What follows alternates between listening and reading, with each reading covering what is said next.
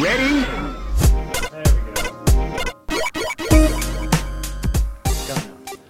Hello and welcome to Rhythm and Pixels, the video game music podcast. This is the podcast where I can hit the record button at the right time. Sometimes. Sometimes you can. We're your hosts. I'm Rob Nichols. And I'm Pernell.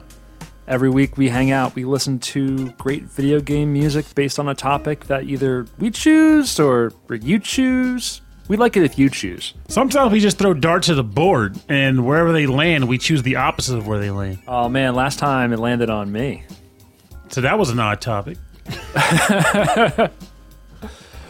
So, um, this week we got a new topic.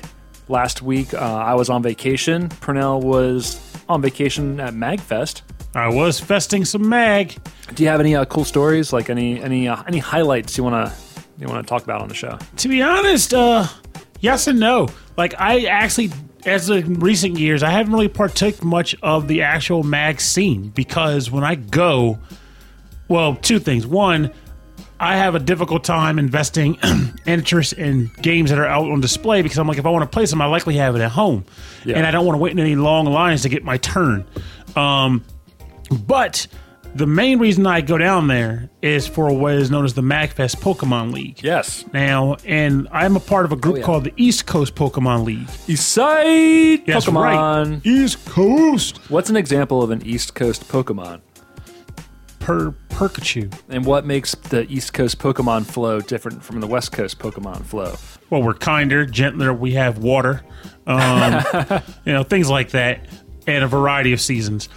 Um, but no, it's like it's a it's, it's just a fan group that we started a couple of years ago for the East Coast Pokemon League, and um, basically just it's a Facebook group and a we have a forum page where we just try to discuss Pokemon and build union. But from that, collaborating with MagFest, the MagFest Pokemon League was born.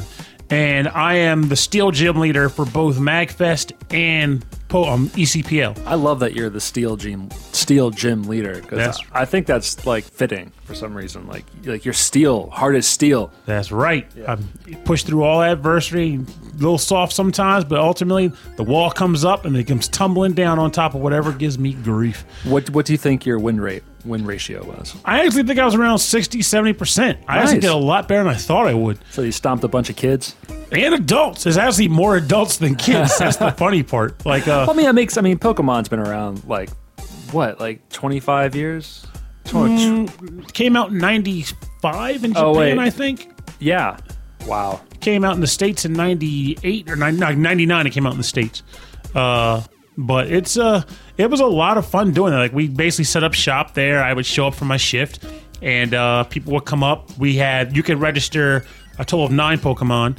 And you had to use between those nine a team of four at a time to take out all eight, as many of the eighteen gyms as possible. And then whoever had the most uh, block of people with the most badges entered the final round that Saturday night, and they had like a big tournament, like best of sixteen or something like that. Oh, that's cool. But um, it was amazing. Like a lot of it's very social, very friendly.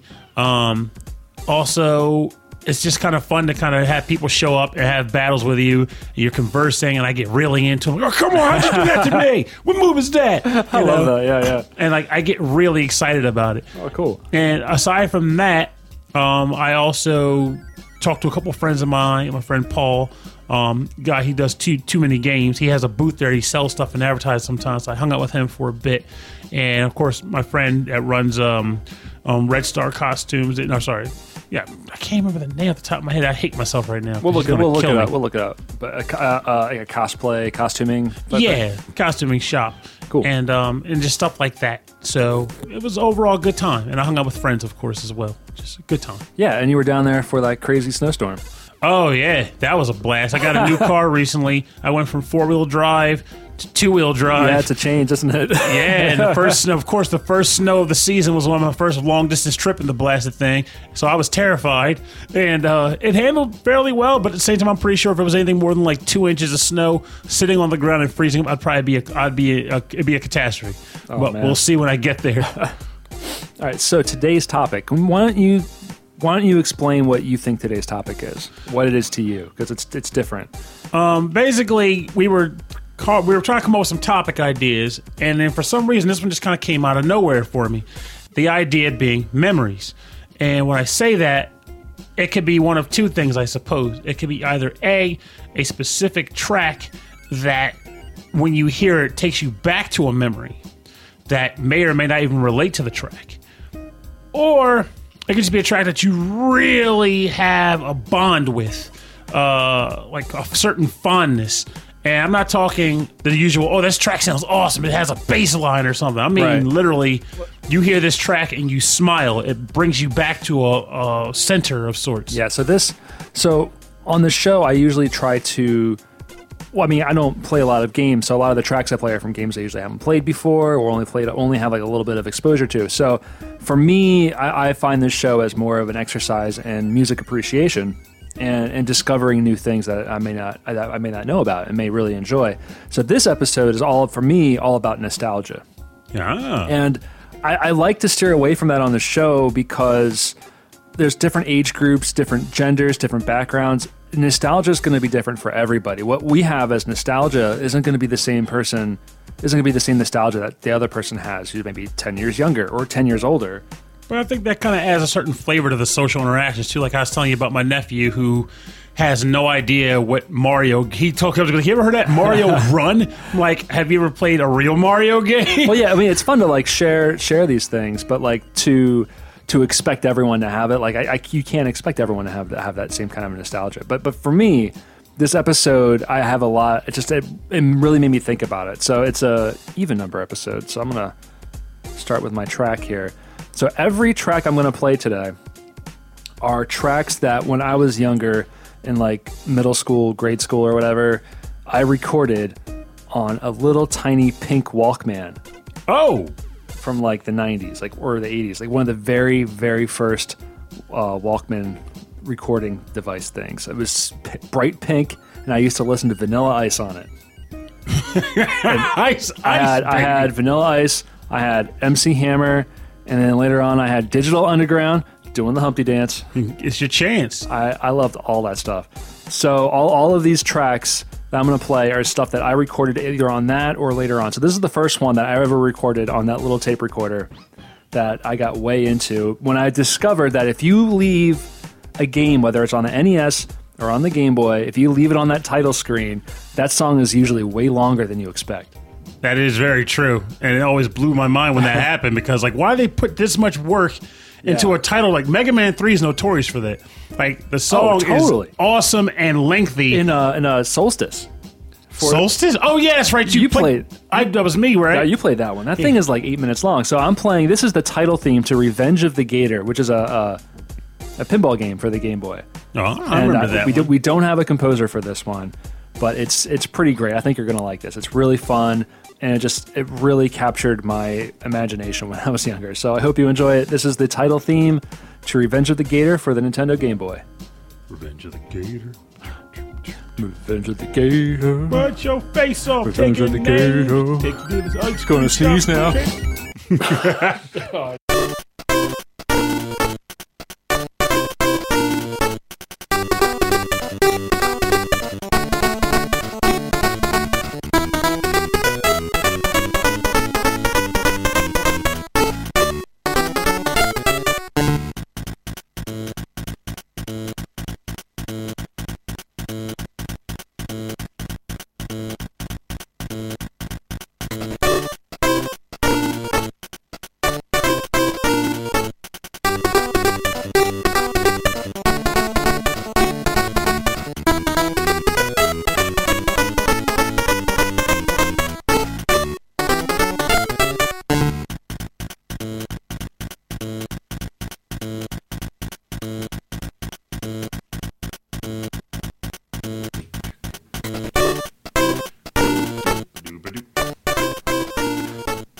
is the Gators. These are three Gators. They're dancing around on the Game Boy screen, and they spin around and then they jump and they, they do the thing with the pin pinball game. It's Revenge of the Gator.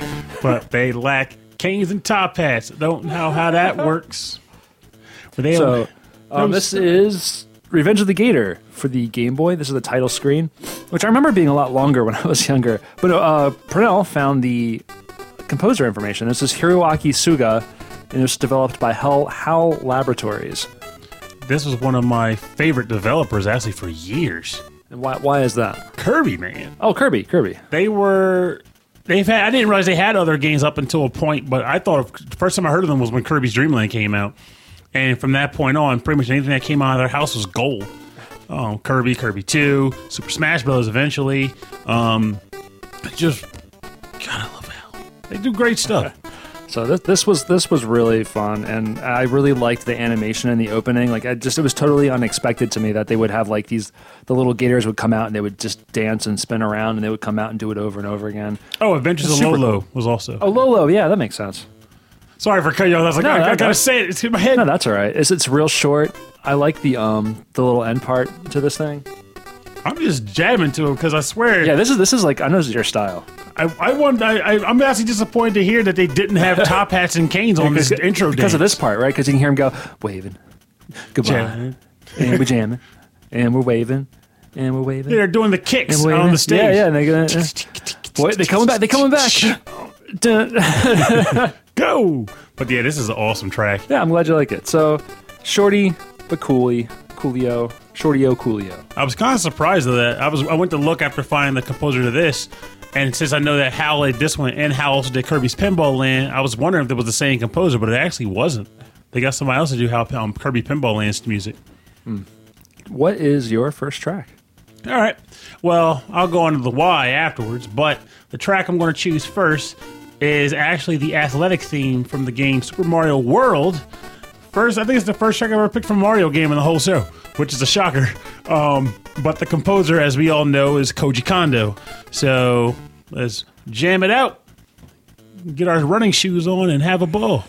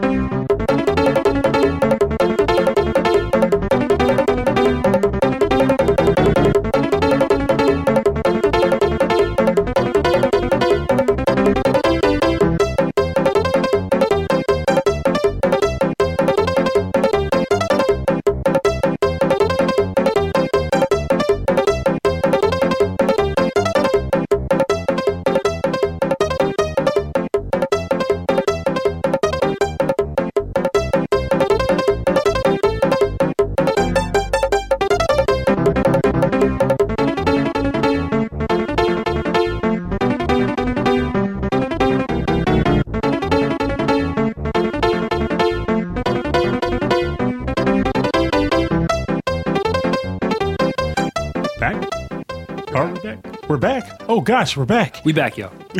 Ah, welcome back. You were just listening to the athletic theme from the game Super Mario World, composed by Koji Kondo on the Super Nintendo. Now, this game, Well, this song is like iconic. This is a really iconic song. very much so, to this day, I think it's also amongst the favorite athletic themes in the series history, to be honest with you. And the reason why I picked this particular track goes back to the go go 90s when I was still a poor lad who was getting a lot of his games as hand me downs from his uncle. um, Super Nintendo comes out. He was in high school at the time and he had a job, so of course he had the money to save up to go out and buy it when it came out. He bought the system, Super Mario World, and Final Fight. And he lived at my grandfather and my aunt's house. Now, whenever he was home, we would go upstairs to his bedroom. He set the game system up. and We'd play Mario World, and of course, being the resident family gamer, I was expected to beat the game at a decent time. However, that was sort of impeded by the fact that my uncle also discovered girls around the time the Super Nintendo came out. so he started to disappear a lot, going out with his friends and meeting girls and going to, you know, hanging out and things like that nature. So what that meant was access to the game system was not necessarily there because if we were go over to the house and he was not there, my aunt Mary, who'd be sitting downstairs, would not let us go upstairs to play games. Oh, man. She'd make us sit downstairs and watch Jeopardy and not drink her Coke. Because if you touched her Coke, she'd kill you. I love that that little uh, detail. Oh yeah, that was a very important detail. Let me tell Right, you. yeah. So what ended up happening a lot of time is we would show up to the house, and if Johnny wasn't there, it was my uncle. We'd be stuck in the living room, and my brother and I, sometimes just me, and we'd have to sit there and try to come up with ways to get past my aunt to go upstairs and play Super Nintendo without being caught. That's great. Thankfully, she was kind of old, so if you could catch her at the right time or during the right puzzle in Jeopardy or Wheel of Fortune, she'd stop paying attention and you tiptoe past her. Kid you not, literally tiptoe up Okay. the stairs, Oh turn my the game God. on, and you're playing at the door closed, hoping she doesn't realize you're going. And sometimes she wouldn't realize, she'd go, Where are you at? And start trying to find you in the house. It was a very strange time in life where literally you would find yourself trying to hide from your aunt in her own house to play video games in your uncle's room That's hilarious. without being captured. without being captured to watch Jeopardy. That's right, because if you were captured, you and Pat Sajak got better acquainted because you were stuck watching these simple puzzles like, oh, I'm a, I'm a grade schooler and I can answer these questions. How is Yeah. it these adults can't? But um, yeah, that was definitely a fun time in my life, and I played through Final Fight that way. I That's awesome. Mario World that way. I remember being so disappointed when Final Fight didn't have Guy. Me too. It was very sad. Also, didn't have two players. Oh, that's right. It was only one player. Yeah, I guess they. I, I think they wanted to like rush it out the door or something. They really wanted to get it on like that early launch like list of titles. They made a lot of weird changes to that game. They took out Guy, they took out two players, they moved some of the music around because they cut out an entire stage. So they took the music from that stage and put it on the Bay Area, which was kind of odd. But it worked only because I ended up playing through the game and later in life because I never got that far in the arcade. And uh, the industrial zone is a load of crap. Like I hated that level so much. Like I'm glad it wasn't a Super Nintendo game. Now I didn't. I didn't have a Super Nintendo at all, and actually until high school. I think I got a, like a, a cheap one out of a out of, out of the flea market because we had uh, that was that was that was during PlayStation days. But you know when we were younger, we had the Sega Genesis. We were a Sega Sega family. Oh, rivalry. So uh, yeah, my cousin had a Super Nintendo, and so I was exposed a little bit. Watch seeing. I remember seeing Final Fantasy for the first time on that, like Final Fantasy two, which is whatever six or It's a number. Whatever, not, I'm yeah. not going to. I'm not going to. seeing seeing Final that. Fantasy two on the Super Nintendo like blew my mind. I was like, wait a minute, this Yeah. game changed. Yes. so that- cool, so so cool. you never found yourself so compelled to watch numbers pop up on the screen. Yeah, yeah, but um, but Super Mario World, I've actually never played it all the way through. I've only like played a little bit on an emulator. Are you serious? Yeah, yeah. I'm not even saying that in a mean way. I mean, it needs to be remedied. Yeah, I love platformers, you know, and I, and I do love Mario. I just never got around to finishing it. Now I've played like Sonic one, two, and three, Knuckles to death, but Yeah, Mario World. Like I just, always, it's I like always a chide. blind spot for me. Yeah, you, we need to fix that because I always chide Mario World for not having as many power ups as Mario 3, and in some respects, also the world variety isn't as good. But the solid platforming, creative level design, the music, the atmosphere, everything about Mario World outside of those two things is spectacular. Like, it's just like how Mario 64 kind of set up a nice placeholder for 3D platforming, and how to this day for me, it's still pretty much up the top in the top three. Mario World is that for platformers. No matter how many other games that may even be better than it have come out, Mario World is still yeah, at the top. It's solid. It's the controls are really solid. As as floaty, like they just make Mario more and more and more floaty. But like that that was just the game. Yeah, in that game, it was it was tight hopping, jump, boy. Was that is that one you could like if you jump as soon as you landed, you can get a higher jump, or was that just later on? Now that came out in Mario Three. Oh, okay. Uh, sorry, not Mario 3, sorry, Mario World. Mario World. I'm tired. Mario Super Mario 64. Super Mario sixty four. Good lorgan. That's another game that I never. Actually, I, I tried playing that on the handheld. That one when they released it on the it DS. sucked on the DS. Ah, I couldn't get into it. it wasn't good on the DS. All right, so I'm moving on to my track. Right, back back to the '90s. Right, so it's we still never the 90s. left the We never left the 90s. '90s. All right, so this, or, or maybe a little earlier than that. This is I've upgraded from the pink handheld Walkman to a full-on boombox. Whoa. and little Rob Nichols, obsessed with skateboarding, loved skate or die. Skate, skate, skate, skate, or die. da, da, da, da, da. So Skate or Die 2 came out, and I was blown away by this game. And the soundtrack, I couldn't believe the voices they stuck into this game. And and the and again, the opening theme, if you just left it going, was super long. It was so cool. So this is that I mean that that that that music's pretty great, but it's pretty well known. I think one of the one of the greatest tracks on the on the soundtrack is. don't oversell it, man. You gotta let us hear the track. I think I think the ultimate, the best. you're overselling it. You're overselling it. But why don't you just decide for yourselves? This is one of my favorite tracks from the game. I think it's one of the strongest tracks. This is the ramp music. There's a separate mode in the game where you ride on a skateboard ramp, and this is the music that plays, and it's pretty awesome. So it's awesome. It's the best. Check it out. It's by Ro- and it's by Rob Hubbard, the best composer in the world. I hope you enjoy it, Purnell. I hope so, because now uh, there's a there's an expectation here. Die, die, die. it better be met.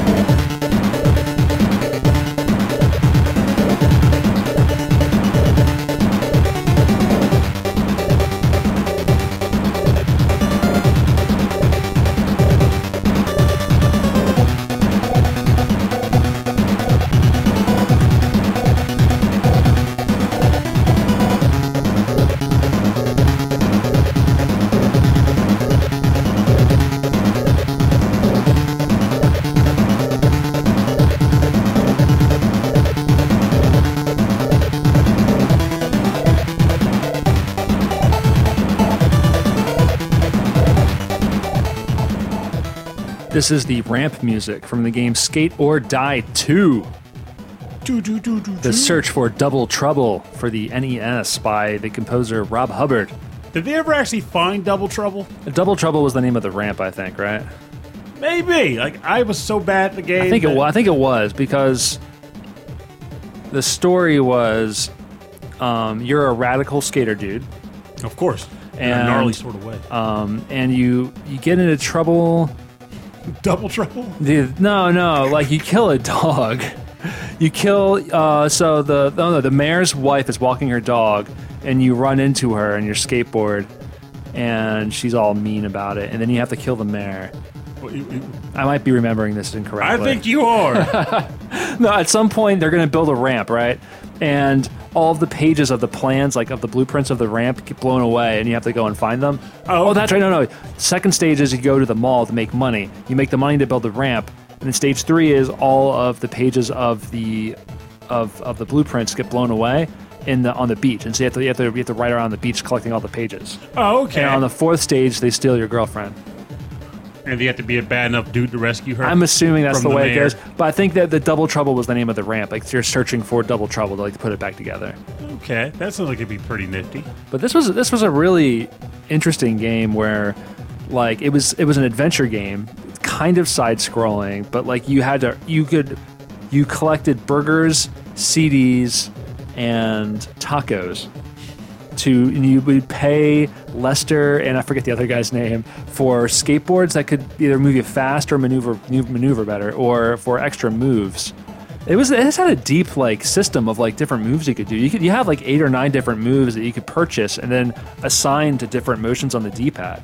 So you definitely got a lot farther in this game than I did. Oh, it was so hard. Like I figured this game out. Like I played this to death, and then I would always get stuck on stage three. I had to memorize stage two because the mall was impossible to remember where to go. I got a feeling that's probably where I got. 'cause I remember being a level where you're indoors and you're basically sh- skating around looking for like cans of paint and also tacos for some reason. But Yeah. you just described that tacos were the currency. The tacos were tacos are currency, which is a pretty cool world if you know if you think about it. I mean, as obsessed as everyone is nowadays with Taco Bell, I mean, it's not like we can't go back to that world. I'm sure people are using it as currency right now. So the the ramp is you can play as a separate mode and you start the game up you can just choose to play the ramp and it was like you would just go back and forth and you can do different tricks and try to time them to land back on the ramp and it was actually really fun the um and then um I forget which episode we played it on. We played from Tour de Thrash for the Game Boy. It had the same thing. It was the exact same ramp. except that if you did a certain move at a certain score, you'd shot up into space. And it was like they had all these little extra, like little modifiers and bonuses you could do in the game. It was really neat. Of course, I liked how you described the game. It's like, yeah, you, you hit the ramp and land at the right time. You get points and bonus tricks. I'm just remembering his Skin Knee Simulator 2000. Is that a game? That- That's how I play Skate or Die on the ramp Oh mode. yeah, yeah, yeah. No wait, yeah, and then the the voices like so there was like um, Rob Hubbard did a lot of like extra sampling and like crazy like trickery with the the hardware and with the available memory to to put voices and all these other crazy samples in there. This this track I think uses it a little bit more subtly, like the bass and the drums. They sound really deep and, and pretty crunchy. Crunchy. I like this strategy. Crunchy. This is this is some crunchy stuff. But that, that that opening theme is like super crunch. No, that's crunchy. Like, That's like is that like Pringles crunchy? yeah, kind of like sort of Donald Duck eating Pringles. Donald, he has like no teeth, so that that's really noisy. He makes it work though. That Bill can get things done. Does he have teeth? Did they ever draw him with teeth? That'd be weird, right? They probably had. They, you know, they always had the thing where like a guy gets hit in the mouth and he should have teeth and they all fall out. I'm picture. I'm sure Donald's had a scene like that before. So yeah, the last thing I want to say about this is, um, as far as the composer is concerned, Rob Hubbard, uh, he is super well known Western composer. Eventually worked on games like Road Rash and Skitchin. Oh, I remember. I loved Skitchin back in the day. And these are these are games I love, love, love later on, as they were all released, released on the Sega Genesis. So. And that was an impressionable Yeah. youth because I legitimately did try to skitch. So, Oh, did you try that? oh, I tried to skitch. It didn't go so well, but I tried it. Uh, my brother-in-law used to do that, but he did that because he was obsessed with Back to the Future. Ah, that's right. He used to ride skateboards and he would hang on the back of the car. That's what he did in the, in the movie. He's on the truck, riding in the back of the truck. yeah, yeah, yeah. Dangerous stuff. Don't do this at home. Unless you really want to, then Unless go you- nuts. Actually, if you want to be a radical dude, you should go do it. you should, I, oh wait, my brother-in-law listens to the show. but only with a helmet. I'll call them out. His, his kids are going to hear that. Your dad. That means their dad will be have to watch out for them to see they weren't following father's footsteps. Yeah. So what you got? Okay, now that you're done, you know, corrupting the adolescents. Yeah, um, yeah, I've got enough. So if I went from my little cassette player to the boombox, what were you up to? Well, one of the emotions that one of the that, that can convey memory wise that with this is the feeling of togetherness and friendship. So this track will definitely fill that niche for me, and I'll explain why after it's done being played. That track is called "I Really Want to Hurt You" by the artists Kiyotaka Sugimoto and Reo Nagumo from the game Pop'n Music One. Oh wow! Another pop'n music track. I have to, man, for the Memories episode, So pop'n music one, Pop Music One. the first one. The very first one.「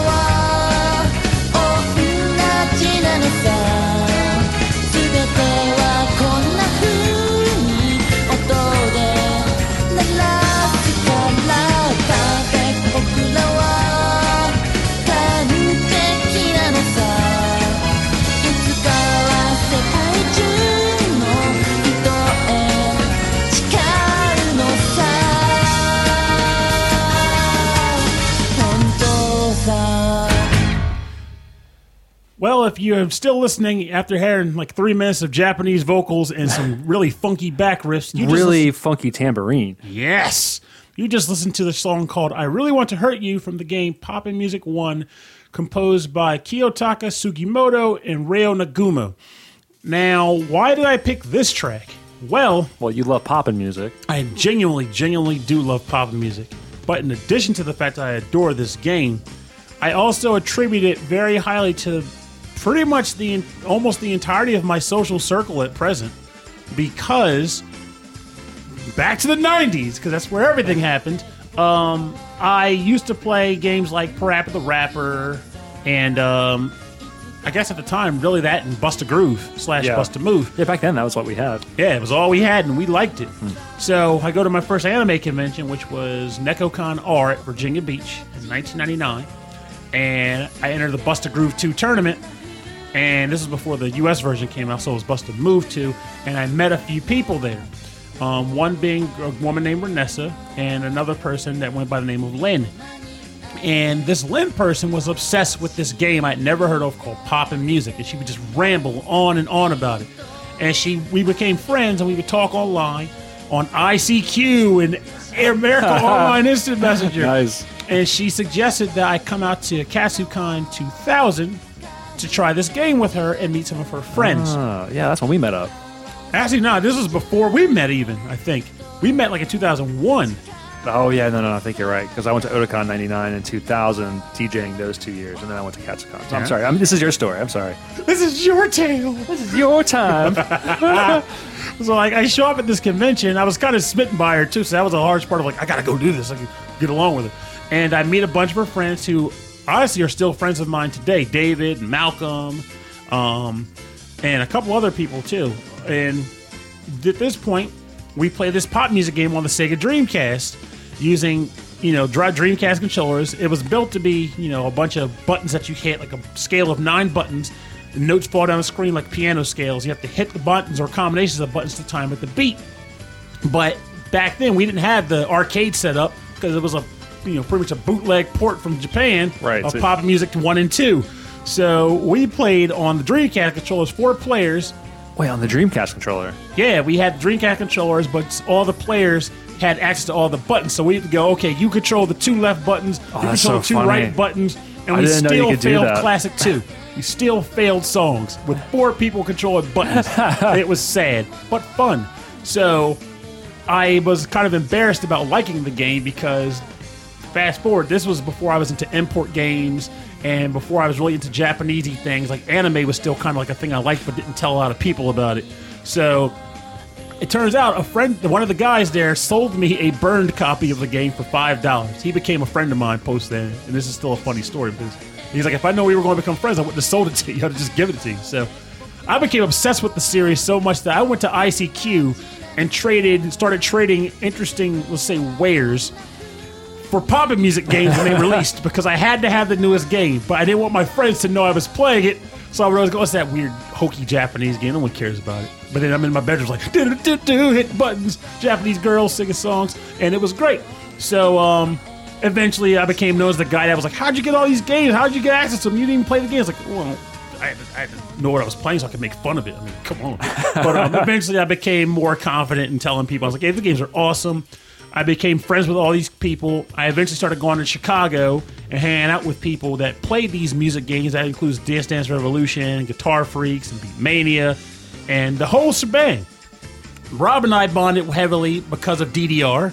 Um, gu- Guitar Freaks and Guitar Freaks, actually, yeah. or Guitadora, whatever it's called It- now. yeah, now it's like Guitador Tri Boosters. Oh, kinds of weird names. Drumania. But like we like pretty much my entire social scene. I mean, I have friends that don't fall into that, but this also came in my life a period of my life where I was really low, and through this game and the games in this Bemani series, my social circle expanded widely. I made a lot of friends that I still have to this very day. We don't even have access to the games at the time. Except now we have round one, which a bunch of them are now located at, so we can Yes. actually play them again. Yes, yes. But uh, yeah, to me, I attribute Bemani music games and music games in general to pretty much the majority of my social network, and I will always hold them in a very positive light for that. Yeah. So that's why I chose this song. Yeah, no, this, this those games are really special to us. I think a lot of people have that same have that same kind of history with these things because it's a very social thing to do, like to go out and listen to music, and then also social to play video games. And so, combining those two things together, it's like a it's a, it's a very potent mix. And I completely forgot to even mention, I also owe my entire taste in music to pop'n music. Why, you ask? Well, Well, there's a lot of different genres in this game. Oh yeah, there are. Now, before I played pop'n music, I didn't have taste in music at all. Really, I basically listened to whatever was on the radio. So my family listened to a lot of Motown, um, R and B, Fresh Prince. Back when Fresh Prince actually did music. Oh yeah, Um, Hammer, MC Hammer, the usual shebang. Heavy D and the Boys. Yeah, I'm old, and that's what I listened to. And then dude, I got those LPs right behind me. nice. And in high school, my friends listened to like Nirvana and Red Hot Chili Peppers, you know, Grateful Dead, ex stoner music, whatever. And I listened to that music for a while, and then eventually I learned to listen to Rent because they liked Rent.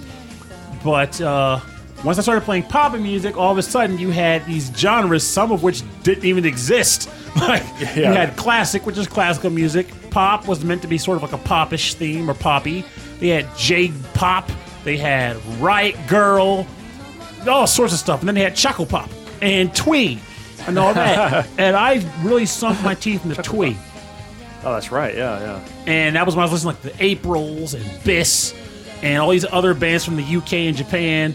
And then that became my interest. That spanned even further until eventually I was listening to like shoegaze music, still twee music, and just crazy stuff. Like people listening to what I listened to and they're like, what the heck is this stuff that you like? I was like, I like noise that sounds awesome.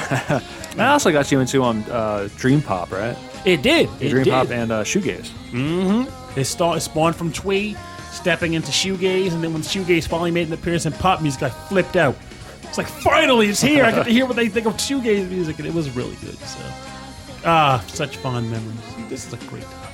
It's good, yeah. So, okay, so my, my last track is from.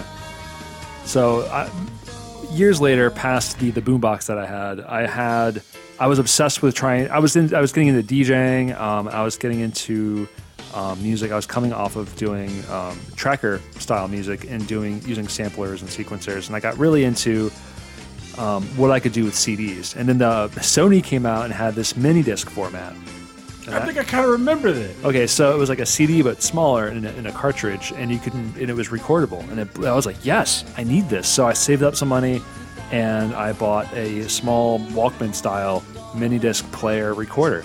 I gotta say, just off the record, it's amazing. I- on the record because we're recording. We're recording- on I the love the fact that your essence of memory was like your journey through progressive recording of music you like. Yes, yes, there had to be a way to capture this stuff. I couldn't find soundtracks. I had to make my own, and, and also like when I was younger, I, I couldn't explain why why it fascinated me, why I was so into it, you know, or, or or I didn't realize that maybe these were the same composers. Like, why did this Konami music rock so hard, you know? But like it did. Mm-hmm, yeah, it did. So, so this was the era of the Dreamcast. So around that, that same time, and I started getting really, really into vertical shooters and fighting games. And this is where I became less of a gamer and more of a guy who just played two games a whole lot. so I, I had to pick. I had to pick some because I used to copy a lot of soundtracks, um, and I would listen to them all the time. This was a kind of a weird time of my life. So um, a lot of this music meant a lot to me because I listened to it all the time because I didn't have. mi- There were no commercial mini discs made in America, so I couldn't go out and just buy like Nirvana or like Nine Inch Nails on a mini disc. No, wait, just bro, just so I can make sure though. But overseas in Japan, you could buy like a Nirvana Yes. album on mini disc. or, or, or whatever, whatever you know, uh, yeah, J- Like bands. Japanese bands, yeah, but but not in the states. So I had all I had on mini disc were either stuff that I was doing myself, or stuff that I recorded directly from the Dreamcast. okay, I'm gonna pick um, uh, one from a vertical shooter, which I love today. We still talk about it from Gigawing Two for the Dreamcast. This is the first battle theme, which is the, the first stage music um, by Yasushi Kamenishi, and it's it is it's really different. So uh, different from what I would expect from a shooter. So I hope you enjoy it.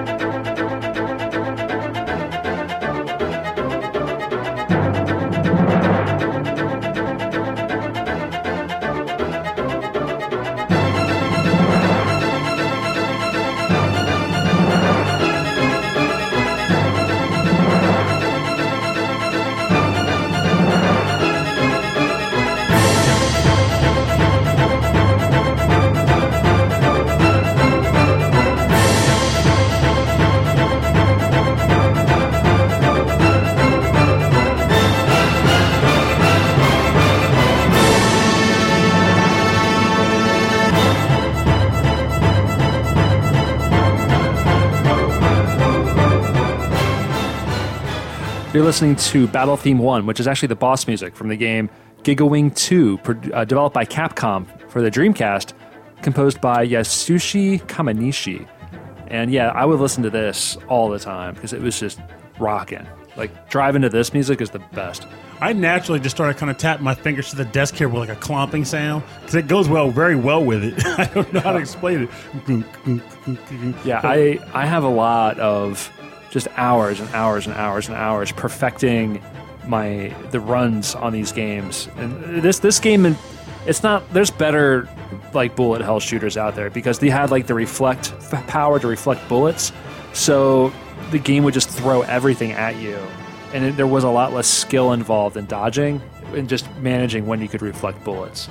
Well, but granted, it was still really hard. I remember playing through this with you as we did. A, we did. I think we did a full on. It was if it was two players with you, and I did four players another time. But Yeah, it was four players. I just remember doing a lot of dying in that game, and a lot of the. Of course, the character screaming their special moves was fantastic. Yeah, yeah. The Japanese version's insane uh, because of the voices. Also, wasn't this one of the games where you could turn the TV on its side and it had like a side play mode? No, no, this is actually not one of those. Mo- Um, Gigawing One, yes, and I think some of the other ones definitely from Capcom. But Gigawing Two was unique in that it was four players, so it was actually a full widescreen. Like it used up almost the entire screen. Oh, nice. Well, it wasn't wide, but it was for like the the the, the four three ratio screen. Um, it had four players, and it used the actual analog control from the from the Dreamcast. Oh, whereas usually they would still make you use the crosspad, even though it had ac- access to both. Right, because most of these were ported from the arcade. So in the arcade, you really you, you usually didn't have an analog stick, but this one actually had an analog stick, which made really minute control um, really good. This is where I started to learn how to play for score, which a score was ridiculous in this game because like the scores would be like five billion trillion, like the numbers would just go trail and trail and trail. Trillion million billion. Just so billion. weird. And also, I learned that how to, how, how to play these games is to play on one credit and to see how far you can get. Oh yeah, because otherwise, you technically you can just you'll never run out of credits if you just want Oh, to beat yeah, the game. So exactly. you can just get blown up and kill things till it works out. So I've only one credit completed this one uh, twice. Oh, you've actually done it before? Oh yeah, dude. I've this is a time where I played a lot of games. Where I played a lot of this game. I was to say you always had a thing where you just played a lot of specific titles and yeah, mastered them. yeah. So yeah, this is this is pretty uh pretty deep in my memory here. I was the man who did worked the buffet, whereas you were the man that's like, I just want one entree, and I'm going to make this count. Yeah. Ooh, do I taste do I taste um, some herbs in this? Is that some thyme?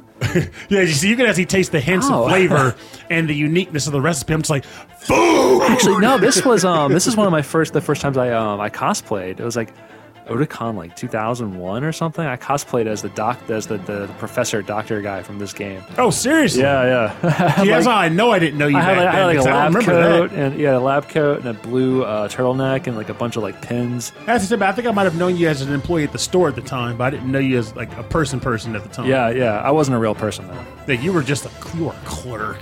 I was I was just a I was just a clerk playing shmups. You were getting me my fix. Gotta play some shmups. Like, hey man, you got you got my hookup. What that? It's hard to recommend games like these because it's like, oh yeah, it's um. Do you like screaming? Do you like being like really focused, really hardcore for like a good two hours? Do you want to throw your controller? I, I, I actually th- these games live in my mind next to music games because it involves that heightened concentration, Oh yeah, um, and, and it's in a different way. when your eyes kind of cross, but you're still moving the game around. Yeah, yeah, and you're still playing for score, and, and like and, and playing well means that it looks awesome, and Yes. playing well in music games means it sounds awesome. That is very true, and it looks awesome too. yeah, yeah. All right, for my last track, I'm going to go with a different angle of memories, but the track itself is really freaking solid. So a good excuse to play this track is why I'm putting it on the show. All right, what you got? It's from the game Digimon Story Cyber Sleuth. Oh, interesting. And is the theme to Suedo, Suedo's theme, and is composed by Masafumi Takada.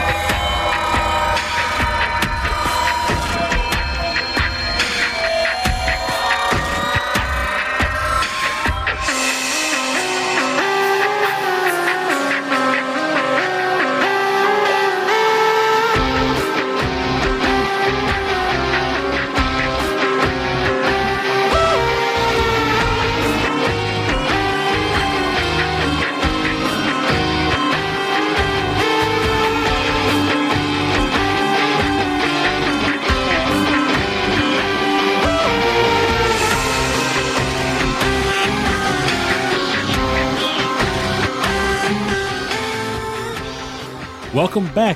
You are listening to the track Digimon Story Cyber Sleuth Suedo's theme, and it's written and composed by Masafumi Takada. It is an awesome track by an awesome composer from an awesome game. This is very different from the other tracks on the sh- on the, on the episode, man. This is very. This seems dark. Well, funny enough, it's an awesome track, but it also it's weird. Basically, the reason why I picked this track is because the memory that comes with it and what I feel it ties into video games in a healthy way. Um, as you already know, of course, uh, last year I got into a breakup scenario with an ex girlfriend at the time. And as a grown man, it was the first girlfriend I ever had, so I can't speak to anybody who had was dating regularly as you know teenagers into adulthood. But as a first breakup, as an adult, I tried to play it all cool and solid. That junk hurt and it stung like a ton of bricks. Yeah. So, being a game playing individual, I decided I wanted to kind of back away from everything socially and kind of take myself into, uh, I guess, uh, the escape point. And that escape point at the time, surprisingly enough, became Digimon Story Cyber Sleuth. It had just come out, and I originally had bought it to say, oh, this is a game that might be cool for a few minutes and put it on the shelf and forget about it. Unfortunately, I do that a lot sometimes because I play a lot of games. But due to the scenario at hand, I became obsessed with this game. I dove into it. And I never finished it, but not because of lack of interest, but because I wanted to collect every Digimon with every move, every point in the game I possibly could. That's the Purnell I know. That's right. That's the Purnell I love. So I was like into this game. Like I have, I plan to beat the game next month. I'm going to go back to. it. I'm going to knock it out. But um, I was catching all the exclusive rare Digimon, like the, red, the White Rosemon, and you know, I like to make fun of the names like Mecha Garurumon, and uh, crazy stuff like that. And it did a lot. I mean, I'm still in that weird crunchy feeling where I'm trying to figure out, you know, where am I going? Who am I going to talk to? Blah blah blah. But video games have a way of bringing people together, but they also have a way of helping you cope with problems and sadness when you want to just be away from people. Yeah. And to me, Digimon was that game at a very needed time for me. And I'm sure other people have games as well. Like, you know, a relative passed away. What were you playing to kind of, you know, cover the emotions you had Yeah, at the time? yeah. You know, so. And the track itself relates to a character in the game who I'm still I'm looking forward to seeing what his outright conclusion is. but he's a really creepy dude who would always show up when like the digital world starts to kind of overlap with the real world because the main character is a walking bit of data who gets erased in the digital world. I'm not going to explain it because the story makes it's Yeah, really I- bizarre. I, don't know anything about Digimon. I didn't all, either, aside all. from the cartoon. So playing the game was interesting, but it's kind of his own little unique universe just with the Digimon characters. And uh, so when this digital world and real world overlap occurs, this guy would always show up. He was a scientist. He was always really obsessed with, like, oh, there's the Digimon, no, the Japanese voice, and he would talk. and he would get really excited, but he also was really creepy. So you didn't know where his allegiance was, or if he was there to help you, or to to use you, or to even hinder you. You don't really know.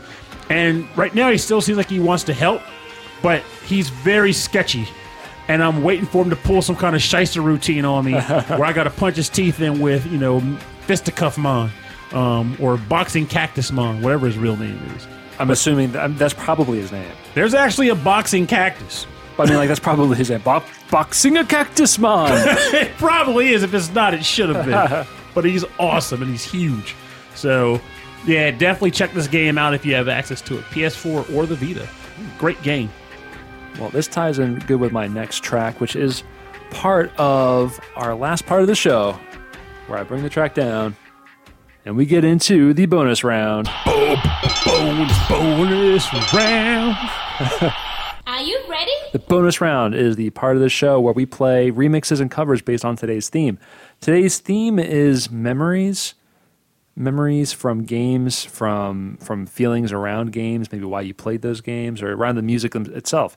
So my track is from Mega Ran from his album Random, um, which has just almost every track on this thing has just the the lyrics, what he writes is just so perfect.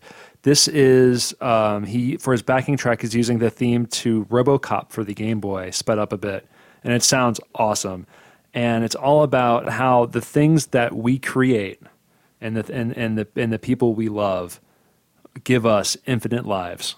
That's an awesome theme. So so let's so check this one out. You know we all die, This is fun. but the goal isn't to live forever, but to create something that will. Two, three, Here we go. Infinite lives. We got infinite lives. Never say never. We're gonna live forever. Uh-huh. Infinite lives.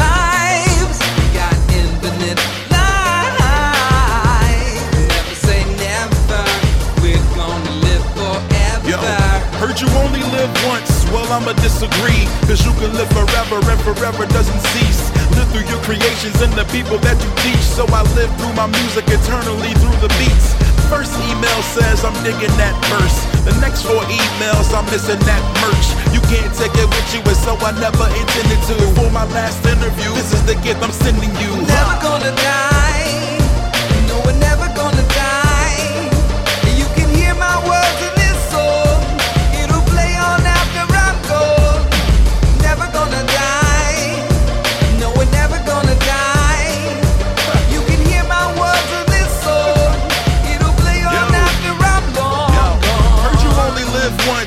Cool, I suppose. But you can live forever through the songs you compose. Experiences you share, the highs and the lows. Experimentation with the flows, cause God knows. She learned more about life from Pac's Pac's works than she ever could have gotten in church. Is that wrong? Living for that song, learning from that lyric and steering others from wrong. We living off love, never needing a mill. Full from the enlightenment and warmth that we feel. Yeah.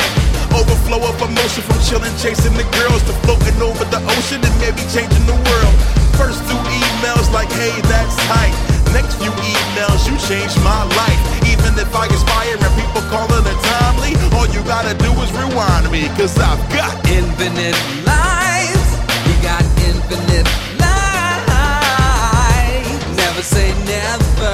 We're gonna live forever. Infinite lives.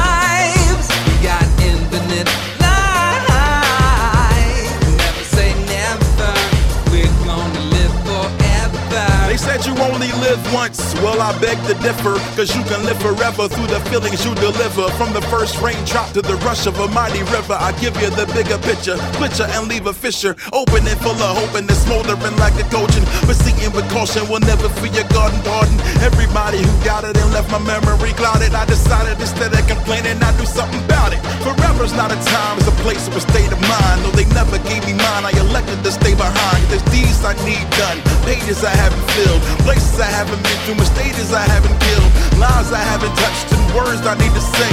Tell me who needs forever when our forever's today. If I die, it's right on time. It's meant to be this way. Now tell me who needs forever. Our forever's today. Come on. Infinite lives.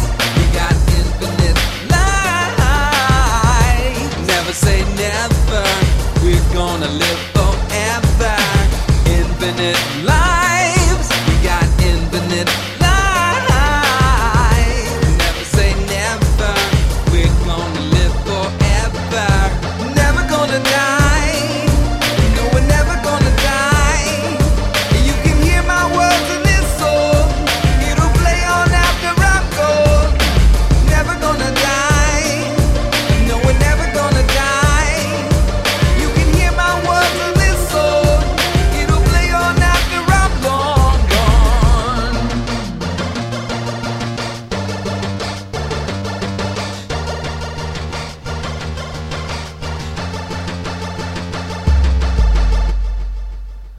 right, that was Infinite Lives featuring the D and D Sluggers, which I guess is the the guy on the chorus there, um, by Mega Ran from his album Random R N D M. And yeah, I didn't like that song so much at first because of the chorus. I, I wasn't into the chorus, but the lyrics are so good, and I feel like that's like the perfect fit for today's episode. Well, that track definitely rolled a natural 20 for me. I was, I was quite fond of the lyrics and the message that it presented. Yeah, yeah, I, I love the message. I, I love the way he he um he rhymes he rhymes these words like they're almost like they're almost surprising in that the the the the, the rhymes aren't the words you would expect, but then they, they just fit so perfectly. I, I love it. I love the message it has. It's perfect. Nice, good selection. From Great song. Greatest song ever. Better than yours. You're you're, you're post overselling the song. You're post. You're you're over closing the song now. Next episode. Best episode. Nothing can top this. Nothing will. Nothing. No, no, no, no. What What do you have? Because I'm curious. What What did you bring? Well, the tr- I was trying to think like what would be considered a good memory track for a remix, and I figured rather than go with the track itself, I could go with the composer of the track. Okay. And in this particular case, I went with the Minibosses. Oh. and this, their Castlevania track in particular. And the reason why I picked the Minibosses is because back in the day, they were pretty much the video game cover band. Like Right, yeah. they headlined everything. In fact, when MagFest One was being planned and discussed, this was also again before I was really into cover bands. This is when I learned about them and we had to figure out, you know, what to come, who would be, who what kind of bands would be good to come up with. And I don't remember who selected them or how it came to be, but ultimately, the Minibosses was selected as one of the headlining bands, and of course, other bands I remember off the top of my head, like the OneUps was there too, were there. Um, but the Minibosses, to me, from then and even now, even though I don't listen to them so much anymore, they were pretty much the epitome of what, what of video game cover bands. Who's a video game? Mini Boss? Check them out. um, so I figured it would be fitting to choose my first video game cover band as my memory for a cover track. So, Castlevania by the Minibosses. All right. Let's check it out.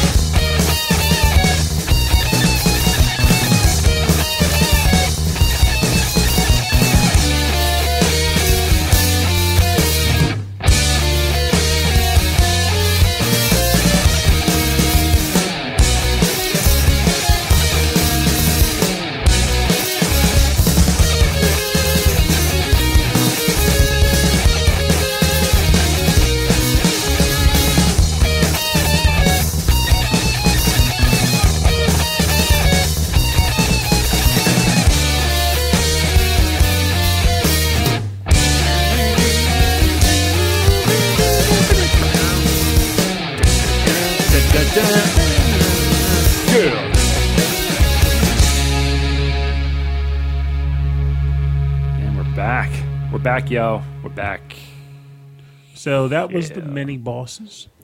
Again, I don't know if they still do performances anymore or recordings, but uh, yeah, they still rock. They're still awesome. To me, they're like the Grateful Dead of, or sorry, the Van Halen of video game cover bands. Like they're one of the OGs of the rock sound. And even though other bands may have come along since then to try all kinds of crazy things and get wild with their performances and whatnot, and take the spotlight, Minibosses still rock and they're still worth listening to, even today. That that was one of the best covers of Wicked Child I think I've heard. It was really good. Well, they killed it. So for more information about the artists on the bonus round part of the show, check out rhythmandpixels.com. We'll have links to their bios, web pages, band camps, and everywhere where you can grab their music.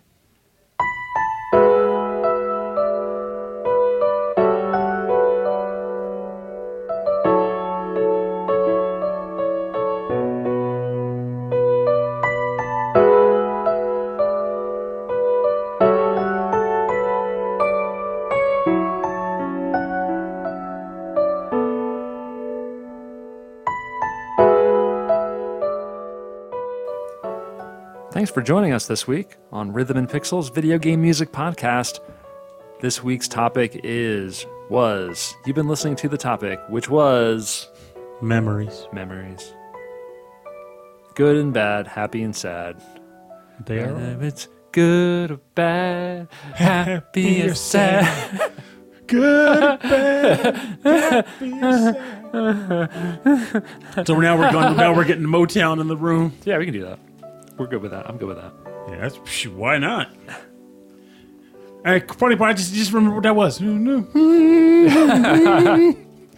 I was trying to. It was in my head like I know it's Motown. No, you grew up with this. You know this. Oh yeah, I was jamming to that stuff back in the day. I jam to it now. Just yeah. This is a cool, cool topic. yeah, it- I it honestly, who knows? Maybe it'll come up again sometime, like in a year or two. I don't know, but it's an awesome. Yeah, it's got me thinking. I was like, yeah, because I associate a lot of memories with video game tracks. It's funny how that works. Yeah, yeah, it just gets stamped on there. Music really kind of sets the mood, and, and it s- sticks with you. And a lot of times, music is what makes me go back to a game in the first place. Oh yeah, for sure. Otherwise, I mean, the experience itself might have gone dry, but you want to hear the music in this natural habitat. Yeah.